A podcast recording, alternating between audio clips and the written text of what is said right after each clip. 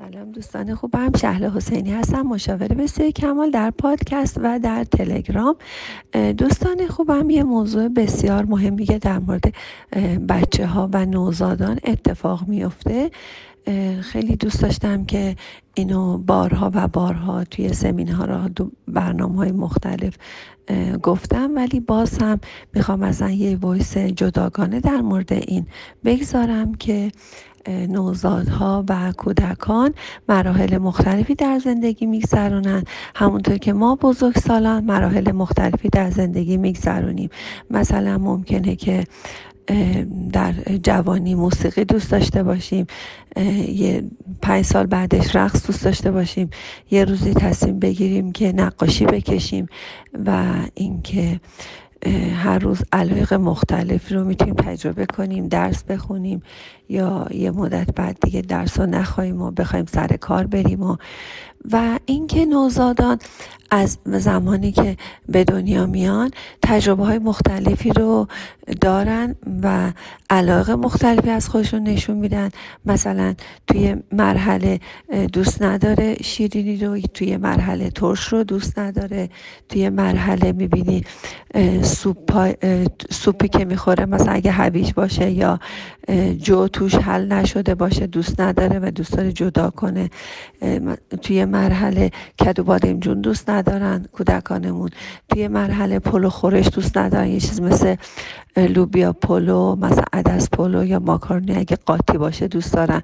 توی مرحله اصلا ماکارونی بدشون میاد. توی مرحله گوشت خالی دوست ندارن دوست دارن کباب باشه و حتی یه مرحله اصلا کباب خالی هم دوست ندارن و دوست دارن یه چیزای ریز ریز قاطی پلو باشه و یک نواخت باشه. و مراحل اول معمولا یک نواخت بودن رو بیشتر دوست دارن.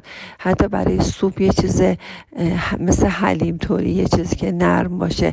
حتی گاهی وقتا یه دوره هست که از چیزهای حلیم بدشون میاد یه چیزهای نرم و حتی ممکنه عقشون بگیره. توی مرحله قورت دادن رو دوست ندارم مثل قورت دادن قرص و و آب خوردن و هر مرحله رو احتمالا بچه ها همشون کم و بیش داشته باشن و همین مراحل رو بتونن که خیلی سالم و خیلی عالی بتونن سپری کنن. متاسفانه یه اخلاق بسیار بدی که ما داریم در مورد رفتار بچه هامون حداقل با همسرمون و خواهرم نمی‌دونم همسایه که اونم بچه داره. آله مال من نمی‌خوره. مال شما دوست نداره. مال من دوست داره. آره کفشش اینجوری نمیپوشه یا بندشو نمیبنده. بله بچه من بستنی خیلی دوست داره. یه جا گریه کرد. بله منم هویجو اینجوری کرد. از دونه دونه های هویجو از سوپ در میاره. بله بچه منم شب دوست نداره. روش لحاف بکشه. یا پاشو از لحاف بیرون میاره یا پوشک دوست نداره. بله بچه منم اتفاقا همین اخلاقو داره سلام نمی‌کنه. بله بچه منم اتفاقا سلام می‌کنه. پدر بزرگ رو دوست نداره چون پدر بزرگ خود لهش می‌کنه شوخی می‌کنه باهاش. دوستش نداره بله بچه منم اتفاقا مادر بزرگش رو خوشش نمیاد. بغل این نمیره.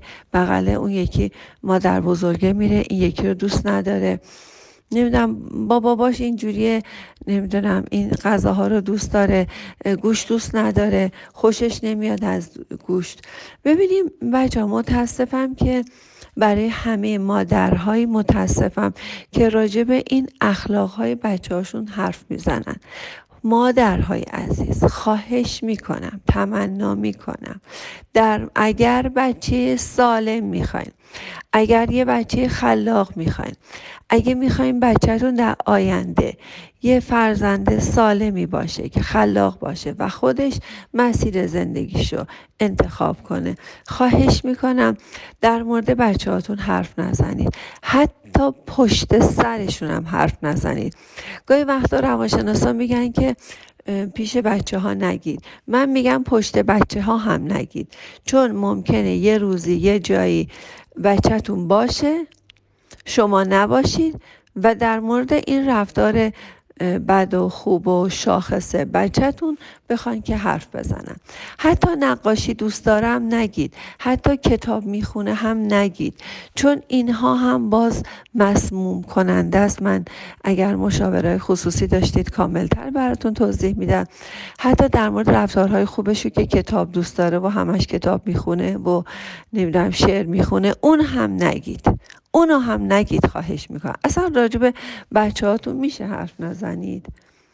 میشه اجازه بدین بچه هاتون خودشون انتخاب کنن مسیر رو. هر جور که دوست دارن تغییر کنن و شما راجع بچه هاتون حرف نزنید. حتی رفتارهای خوبشون هم نگید. چون رفتارهای خوبش هم در بچه ها باز تثبیت میشه و احتمال اوتیسمی و و واقعا گیر دادن به یه ماجرایی باز در بچه ها تقویت میشه. به هیچ وجه در مورد بچه هاتون صحبت نکنید. خانوم راجع به خودت حرف بزن. آخه مگه حرف تموم شده این همه راجع به علم دانش نقاشی های خودت وجود خودت خریدای خودت ولخرجی های خودت؟ کارهایی که خودت انجام میدی. چقدر راجع بچه هاتون حرف می‌زنید بچه ها رو کردین اسباب بازی و بچه هاتون احتمال اینکه تو هر مرحله ای نشانه های اوتیسم و رفتارهای بد تثبیت شده داشته باشند بسیار بسیار زیاده. خانواده هایی که در مورد بچه هاشون صحبت می‌کنن متاسفانه من به تجربه دیدم. اصلا بچه های خوبی ندارن. دوستتون دارم. امیدوارم که این پیام من واقعا به همه بچه دارها رسیده باشه. شاد باشید و سپاسگزار.